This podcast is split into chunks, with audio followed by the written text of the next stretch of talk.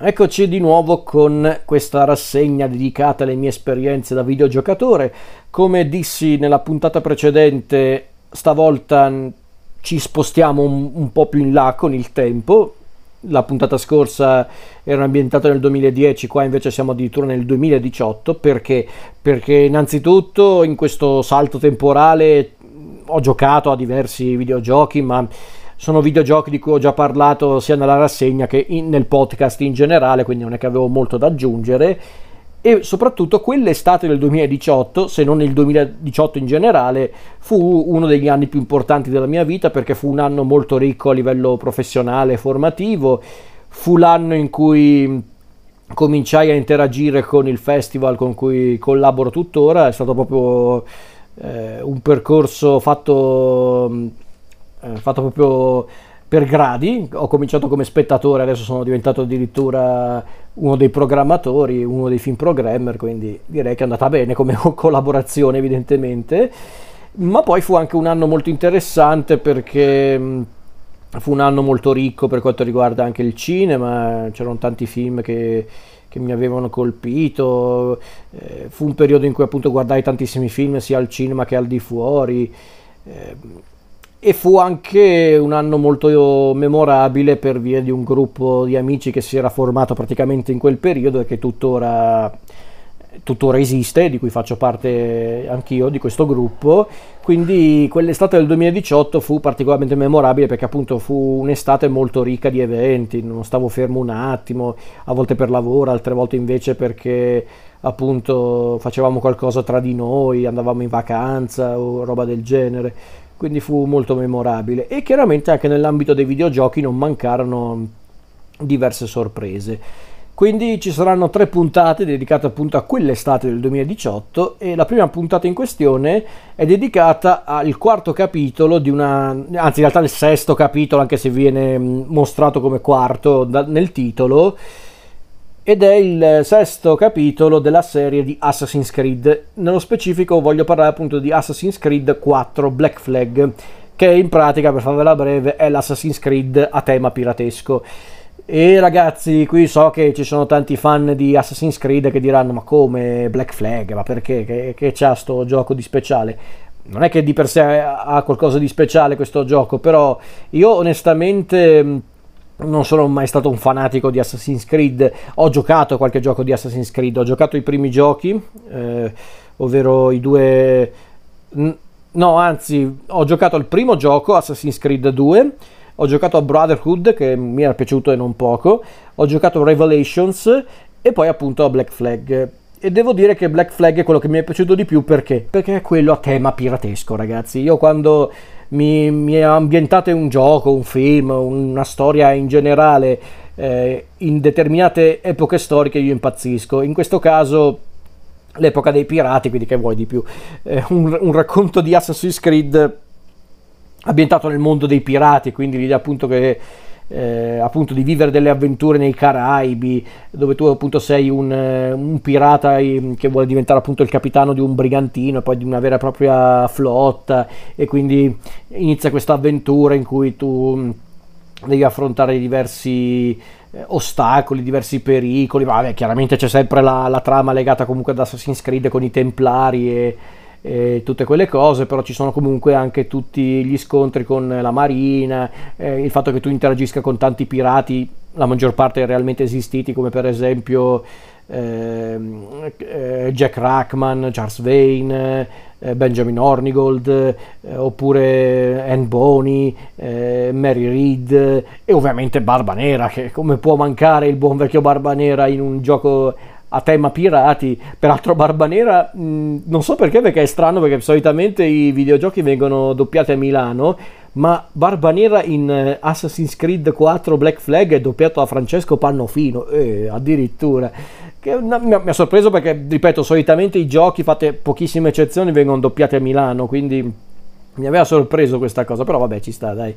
una voce alquanto potente per un personaggio potente, assolutamente azzeccato. E ragazzi, io ho giocato ben due volte ad Assassin's Creed eh, Black Flag, completo intendo dire, con, anche raccogliendo tutte le cose. e vi assicuro che è uno spasso. E io mi sono divertito un mondo, specialmente a giocarlo d'estate, perché sai, con il caldo e tutto quanto, giocare appunto uh, a un videogioco a tema piratesco ambientato ai Caraibi, con il mare, tu che devi andare a cercare i tesori sommersi, tu che fai eh, appunto viaggi e assalti, tu che devi anche, eh, devi anche appunto assaltare i fortini, le altre navi, insomma... Eh, fu un'esperienza davvero fantastica, ma perché ripeto, c'erano davvero tante cose da fare in questo Black Flag. Onestamente la parte più interessante non era neanche quella legata alla storia, perché c'era la storia, per carità era comunque interessante. È un gioco molto ricco dove affronti diverse sfide, visiti diverse località tipo Nassau e altri, altre note località ehm, che riguardano appunto l'epoca della pirateria eh, ricordava un po' Black, Black Sales su certi aspetti, la serie TV come concetto. Quindi l'idea appunto che tu dovevi sviluppare le tue abilità anche proprio legandoti alle tradizioni dei pirati come i duelli con le spade, le pistole, le cerbottane, queste robe qua. E poi c'erano tante sfide, tra cui appunto tu che dovevi assaltare i fortini, proprio assaltarli con la nave, con le cannonate, roba del genere. Quindi anche soltanto il fatto che potevi viaggiare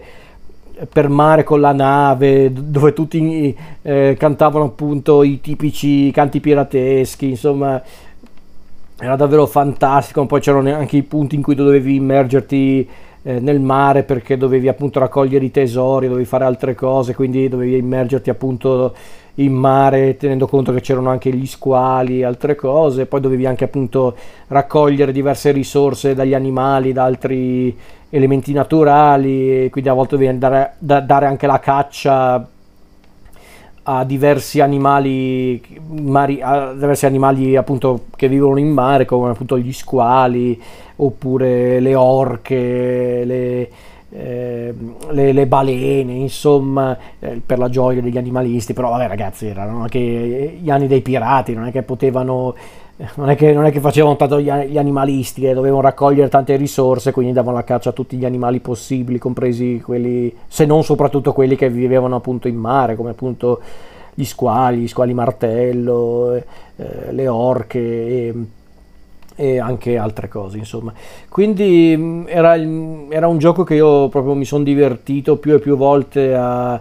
appunto a, a, giocare per l'appunto perché era davvero impressionante anche la ricostruzione proprio dell'epoca storica con appunto le navi e la fauna che appunto c'era in ogni singolo posto che, che, visitavi. La stessa storia dei templari la storia proprio del gioco magari e qui lo dico da, da profano eh, perché non è che io sono un grande intenditore di Assassin's Creed però il fatto che a un certo punto abbiano cercato anche di eh, appunto di, di, distaccarsi un po' dalla storia di, eh, di appunto dei primi giochi, quella di, mm, eh, di, di Ezio Auditore e cercare anche di cambiare più volte l'ambientazione. Io onestamente non l'ho mai vista come una cosa così assurda, anzi secondo me dovevano farlo per rinnovare un po' anche l'esperienza di gioco perché sennò anche dopo un po' basta. Quindi era, era, interessante, ripeto, secondo me era molto interessante l'idea appunto di ambientare la storia di Assassin's Creed nell'epoca dei pirati. Se consideriamo che è un gioco che fu distribuito ormai dieci anni fa, nel 2013, quindi comunque ha una sua considerevole età, devo dire che non è neanche invecchiato malissimo eh, a livello proprio grafico. Era, era molto interessante in tutta sincerità eh, all'epoca. Adesso secondo me se davvero dovessi riprenderlo in mano mi divertirei come un pazzo a rigiocarci di nuovo, però, eh, però non lo so. Però comunque davvero Assassin's Creed eh, Black Flag era davvero un'esperienza straordinaria perché appunto le, per l'esperienza caraibica e piratesca, l'idea appunto di visitare questo mondo popolato dai pirati dove tu, eri, tu stesso eri un pirata. Eh,